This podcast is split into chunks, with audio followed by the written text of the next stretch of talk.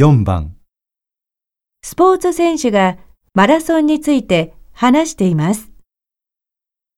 マラソンは走った経験がない人が見ると、長い距離を2時間も3時間もかけて、ただ走るだけの競技に見えるかもしれませんが、僕は2時間のドラマだと考えています。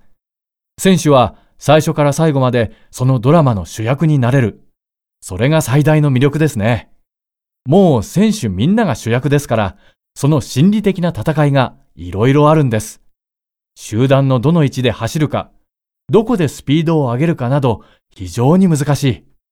難しいだけに成功するとたまらないんです。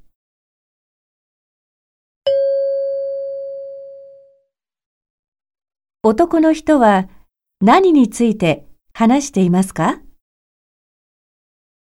？1マラソンの難しさ、2マラソンの面白さ、3マラソンの大変さ、